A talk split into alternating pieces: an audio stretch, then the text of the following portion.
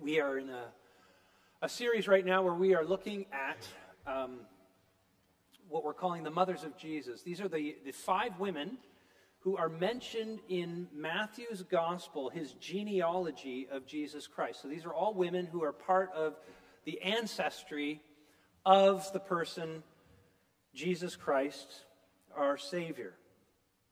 Now, Ruth fits into this because she becomes the mother of Obed, okay?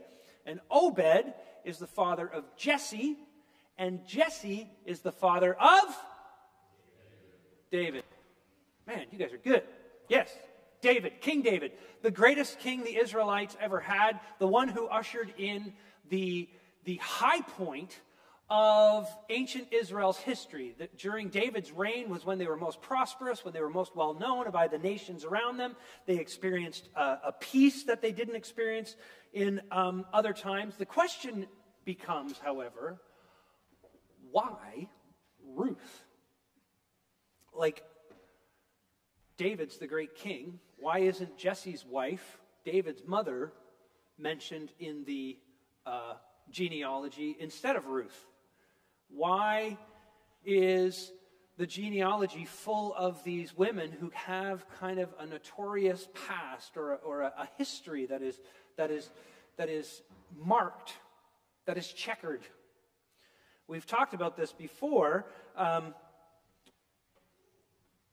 the reason that the Bible, or why Matthew, sorry, includes uh, these women who of, are of so called ill repute in his genealogies is because he's trying to emphasize some things to the people he's writing to. We saw how in the first one uh, with Tamar that he's emphasizing that, that, that salvation is entirely by grace and it is for all people, for the good people and the bad people, for the so called uh, uh, upstanding citizen and also for the people who are seen as, uh, you know, kind of the, the dregs of society. And we saw last time that it was uh, emphasizing that salvation comes entirely by faith. And it's a faith in the living God, and it is a faith that translates into actions of obedience. We saw that in the life of Rahab. What are we seeing in the life of Ruth? This woman is a foreigner. Uh, she is a widow, and she's not just any kind of foreigner, she's a Moabite. Now, the Moabites were the ancient enemies of the people of Israel. They were actually uh, born out of an incestuous relationship between Lot and his daughters. And the Jews had a very, very negative view of the, Moab, uh, of the Moabite people, both when they were in uh, conflict with them in ancient Israel, but also later at the time when Matthew wrote uh, his gospel, they still had a, had a, had a, an, an a hateful attitude toward the Moabite people. So, why in the world is Ruth, a Moabite, included in this genealogy? Well, understand something. Around the time that Matthew writes his gospel, okay, so we're talking, well, around the time of the events of Jesus' life, I should say. So, you know, this is the year 10 BC to 0 AD kind of thing. Around that time, uh, the people of Israel had spent a long time not hearing from the Lord. You see, for hundreds and hundreds of years, the people of Israel heard from their God. They would, they would hear from their God through the prophets. God would speak to them directly through the prophets. And very often he didn't have something good to say to them, but it was better than nothing. It was better than the cold shoulder, so to speak. But when the people of Israel were returned to Jerusalem after the Babylonian captivity, this speaking, this communication from God stopped. God was silent, and he was silent for some 400 years. That's between the end of the Old Testament and the opening of the New Testament. For 400 years, the people, yes, they had the Torah, they had the scriptures, but they didn't have a direct revelation from God through the prophets the way they had in the past. And they were starting to wonder, after 400 years of not hearing from your God, you may start to wonder where is God? Is God still with us? Has God forgotten us? What about these covenant promises that He made, with, made for us? Here we are. We are under Roman imp- oppression right now, living in Palestine. The Romans are, are ruling over us, and they're just the latest, in fact, in, in actually a long line of foreign overlords that they've lived under, or occupiers that they lived under. And what about this promised Messiah that we've heard about in the, in the Torah and in the Old Testament writings? This, this Christ who is supposed to come and, and free us from these oppressors. What happened to all of that? It's been 400 years. Does God care? Does God love us at all?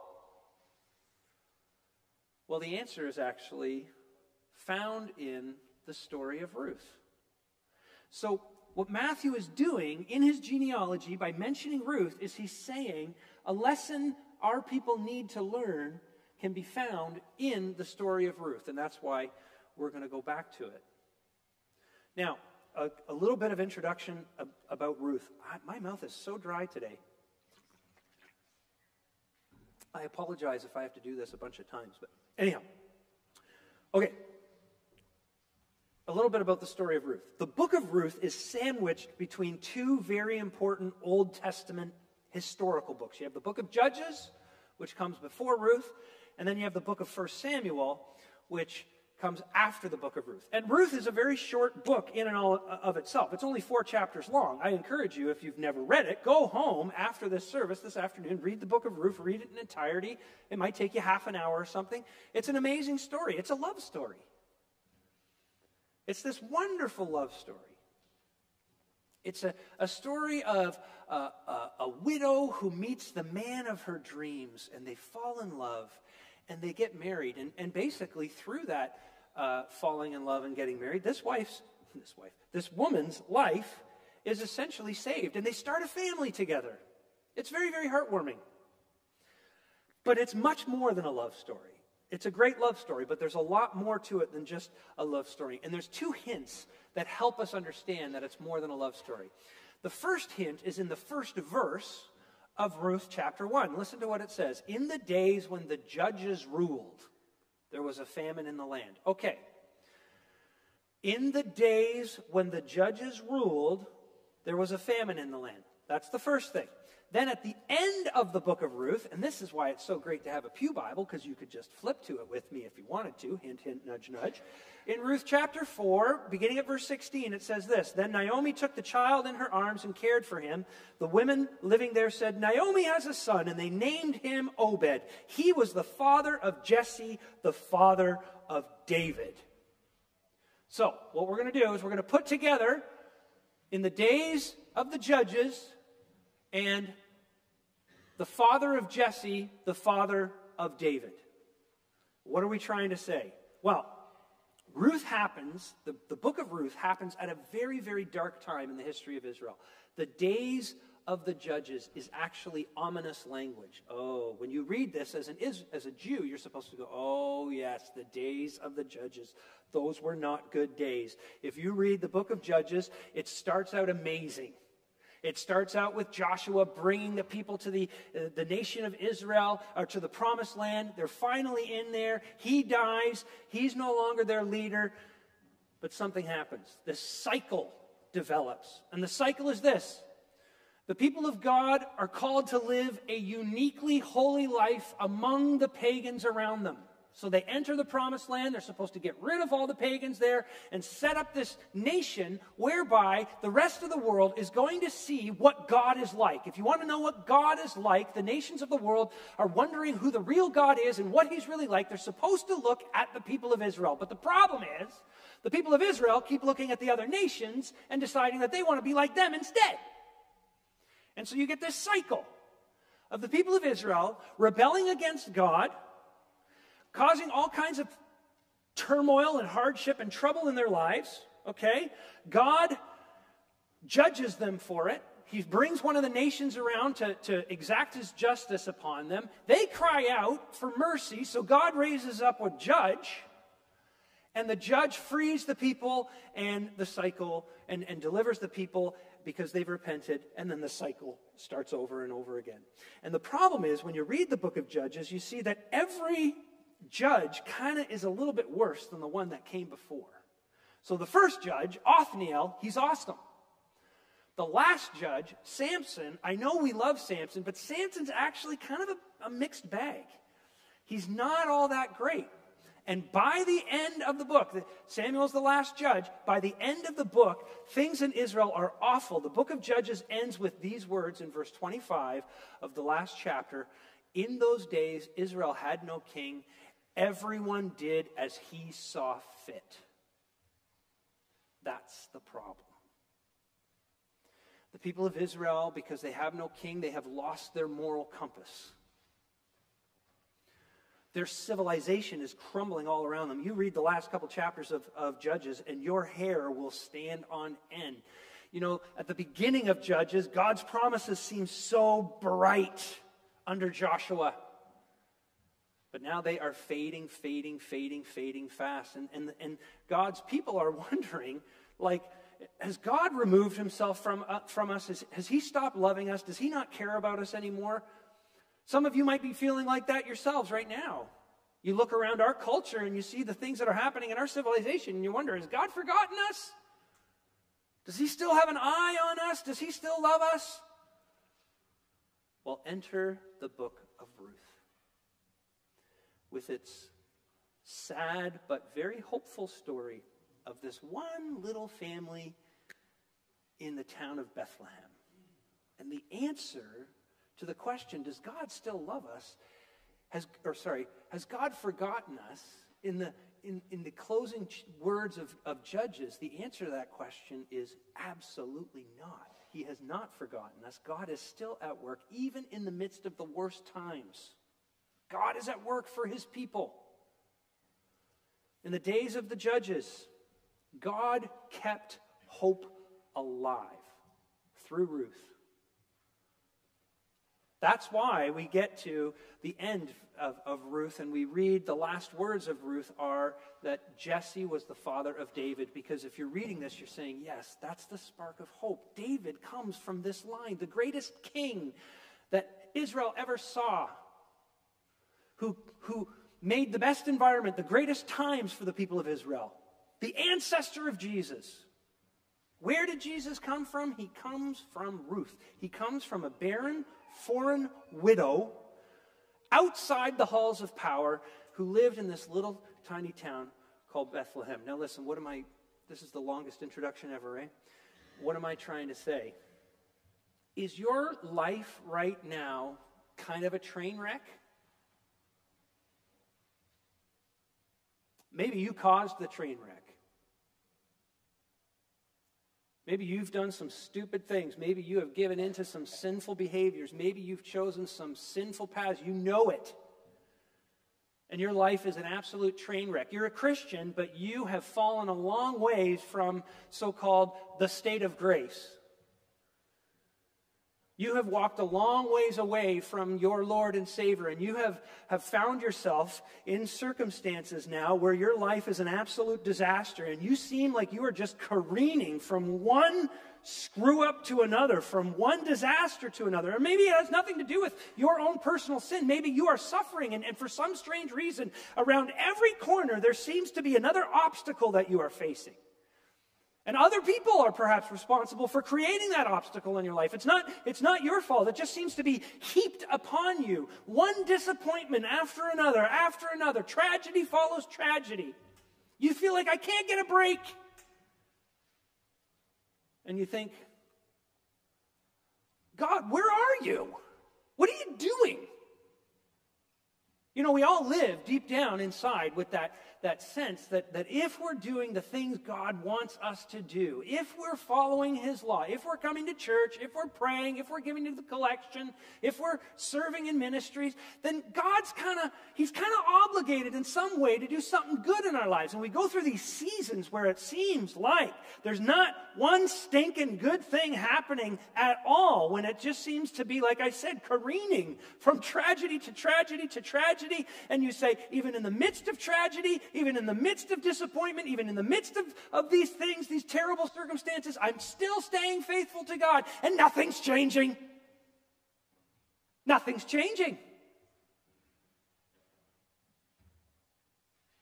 I pray, I do to my devotions, I I share Jesus when I have opportunities to do it. I do all these things and nothing's changing. My, my circumstances aren't changing. Life still sucks. You need the book of Ruth. Because the book of Ruth, it shows us God is always working, He is always moving, even when you can't see it. Just, just like the ancient Israelites. Look, we sin. We often live like we have no king. And we deserve that God would, would remove his gracious hand from us and say, Fine. When I say remove his gracious hand, you know what God does for you and for me? He says to you, Because I love you so much, I am going to restrain you. I'm not going to let you go so that you can just pursue the sinful desires of your heart because I know that that will be absolute disaster for you. That's his gracious hand. And no different from the people of ancient Israel, do you and I have hearts that unless God works change in them, do we pursue our own wants, our own desires? We want no king. We want his kingdom without him as the king. And so we chase the things that we want and, and we get frustrated at God when he doesn't give them to us. And thanks be to him that he doesn't because otherwise we'd ruin ourselves. Here's the point God has every right to say, fine, like, fine. You want to you want to ruin yourself? Knock yourself out. But he doesn't. Oh, he might let you feel it a bit. But if you are his child, if you are one of his beloved children, whom Jesus spilled his blood for, he will never, ever, ever let you go. That's, that's what this story shows us.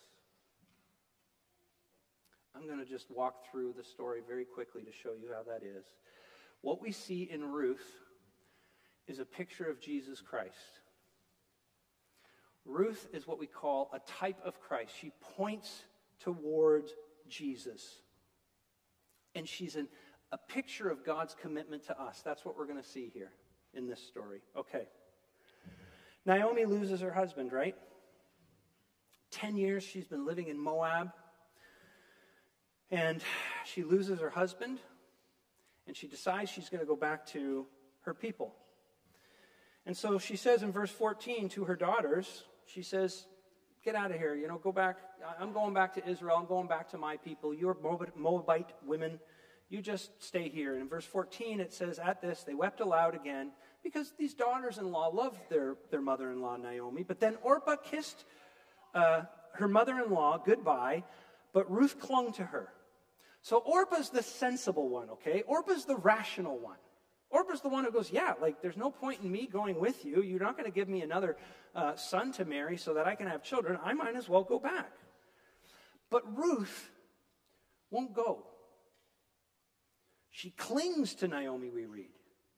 And Naomi, Naomi even tells her, like, don't be a fool. Look, she says in verse 15, your sister in law is going back to her people and her gods. Go back with her. But Ruth's response is this Don't urge me to leave or turn back from you. Where you go, I will go. Where you stay, I will stay. Your people will be my people, and your God will be my God. Where you die, I will die, and there I will be buried. May the Lord deal with me, be it ever so severely, if even death separates you from me. Now, what she's doing is she is offering this unbelievable radical commitment to her mother in law. From a human perspective, Ruth's decision is absolutely foolish. Okay? Because she has no hope, she has no prospects. She is literally willing to become a nobody for her mother in law. She's barren. She's been married to Naomi's son, and she didn't have any children, so, so she would be deemed barren back then. Sorry, ladies, even if it's a problem with the guy's uh, physiology, you were just considered to be a barren woman. And she's going to a foreign land, a foreign land of people who hate her. And she says, I will be buried where you will be buried. Now, you got to understand, in ancient cultures, uh, in order to have a peaceful afterlife, you had to be buried in your home turf. And so when, when uh, Ruth says, I'll go with you to, to Israel. What she's saying is, I'm willing to risk even not just peace in this life, but even peace in the afterlife by staying with you. And notice at the very end of uh, the chapter, in verse 22, it says, Naomi returned from Moab accompanied by Ruth the Moabite. We're reminded of her station, of who she is. She's an enemy of God's people, and she walks into their turf with her mother in law. Why? Well, what Ruth is demonstrating is this biblical concept called Hesed. You've possibly heard this word before H E S E D, Hesed. It is a word that describes self sacrificial love that you are willing to incur loss for yourself in order to bless and have unconditional love for another. Look at verse 18. It's interesting. It says, When Naomi realized that Ruth was determined to go with her, she stopped urging her. Now, that's, that's a bit of a hedge on the translation. What it really says is she stopped talking. So the idea is not so much that Naomi finally says, Oh, my dear, you're so wonderful. Oh, great, I love you. And your love for me is so awesome. Let's not talk about it. Let's go. No, she, the idea is, is that she hears Ruth say, I'm in with you. I'm coming with you. I will die with you. I will, I will be, be with you come hell or high water, no matter what. And she just goes, Whatever. That's the response. And when she goes back to her homeland with this daughter in law who is so committed to her, the people say, Naomi's back. Oh, this is awesome. And she says, Don't call me Naomi, call me bitter. Call me Mara, because the Lord has dealt bitterly toward me. This woman, Naomi, does not deserve Ruth's love at all. She doesn't deserve this Hesed, and yet she gets it. Why? Well, verse 15 again says, Look, said Naomi, your sister in law is going back to her, her people and her gods. Go back with her. And her gods. Naomi is describing Orpah's decision as a theological one. And Ruth's response is just like Naomi's statement to her. She responds theologically as well. She says, verse 17, where you die, I will die. Or, sorry, verse 16, she says, Your people will be my people, and your God, my God. Verse 17, where you die, I will die, and there I will be buried. May the Lord, may the Lord, Yahweh, that's the covenantal name of God that now Ruth is taking upon her lips, May he deal with me ever, be it ever so severely, if even death separates you and me. She responds theologically as well. See, here's what, what, what Ruth is doing. She's not just committing to Naomi, she's committing to God. One theologian, a female theologian, Carolyn Custis James, who's a great writer on, on the women of the Bible, she puts it this way In an instant, the floodlights go on in the darkened stadiums of, of, stadium of Ruth's soul, bringing the issue into razor sharp focus. Despite Naomi's urgings, at its course, at its core, this choice is not about geography or family loyalty or even the future. This decision is about God. Ruth's hesed, her sacrificial love toward Naomi, is rooted in the deeper commitment of God's sacrificial hesed to her. See, in New Testament language, what you'd say is Ruth found the pearl of great price. Ruth realized that the God of Israel, the God that Naomi had introduced to her, she was a godless pagan living in Moab until Naomi shows up with her sons. And she is brought into this, this family, and she is discovering who this true God is, who this real God is. And, and she is willing to risk death, she is willing to risk uh, a life of stigma and isolation among the Israelite people for the sake of being with her God. And her commitment to Naomi is rooted in that deeper commitment that she has to the living God that Naomi has introduced her to. See, she is a type of Christ. Because you see, Jesus is her far off grandson who would one day be born, and he would commit to a people just like Ruth did. And he would practice the same hesed that Ruth did this, this never breaking, this, this always and forever, never giving up love for us, for his people. And like Ruth, he would become a nobody for us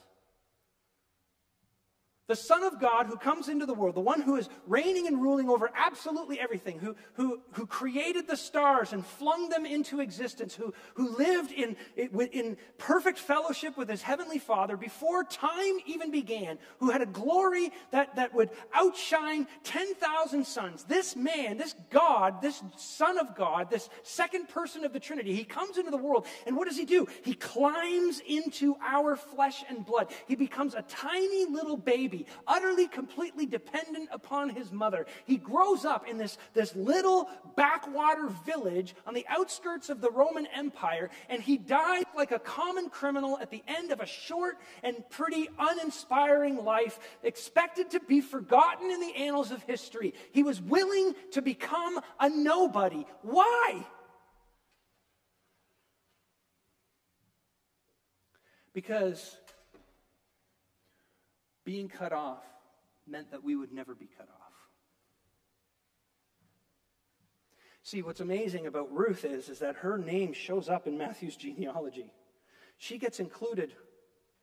She gets remembered. She gets the legacy. But Isaiah 53, verse 8 says, Who can speak of his descendants? This is the, sto- the, the prophecy of the suffering servant. And it says that Jesus, he was cut off from the land of the living. For the transgressions of my people, he was stricken. For the transgressions of my people he was stricken. Jesus Christ was cut off, he was crucified, he was put to death for you and for me. Remember, I said at the beginning that Israel's hope depended on God, not them, on his covenant with them, him promising that he would not lead them. And they failed to keep the covenant. And so everything depended on whether God was going to maintain this Hesed. And, and what we see for you and for me is that Jesus absolutely maintained this Hesed to the point of death.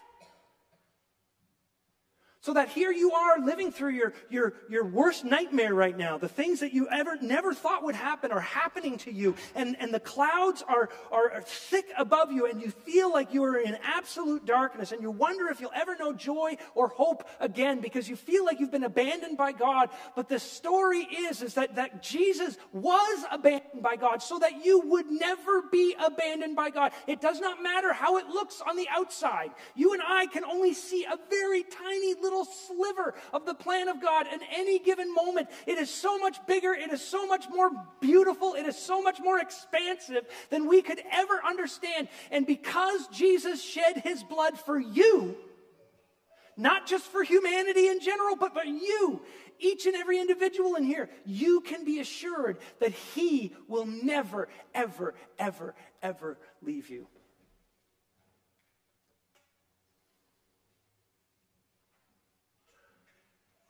People walking in darkness, they saw a great light, Isaiah says. My prayer for you, friends, is that if you are in the midst of darkness right now, that you would see this light too.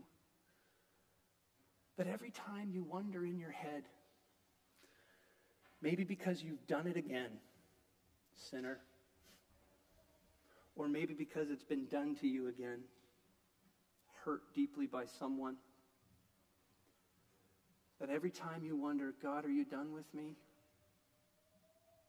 That you would look at the cross.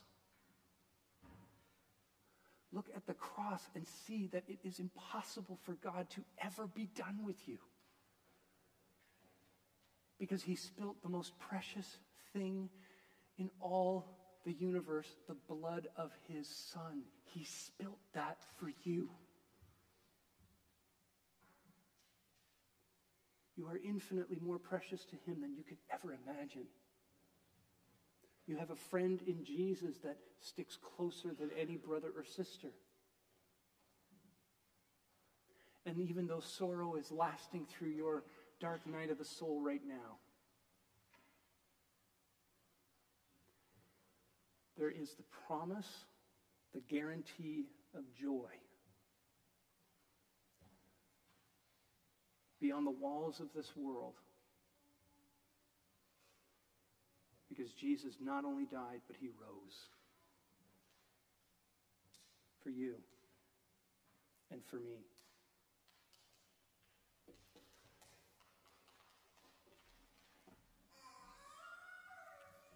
Let me close with something a little uh, lighthearted, but still useful, I hope. Probably the greatest cartoon movie ever made was The Incredibles. I see some disagreement from some of the younger people, fair enough. A close second is Toy Story.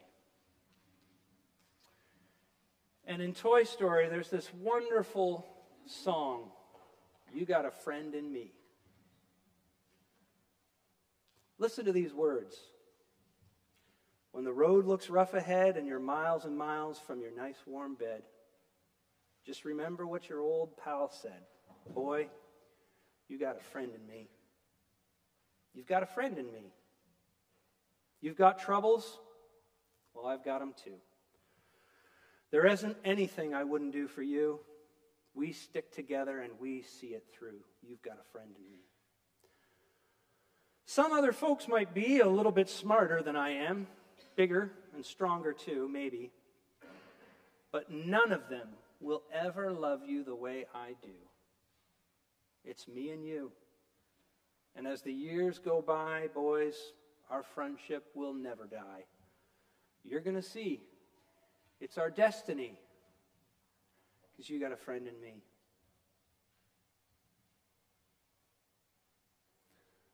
That's Jesus' song to you because of his Hesed. Let's pray. Father, thank you that we have a friend in you we apologize. We are sorry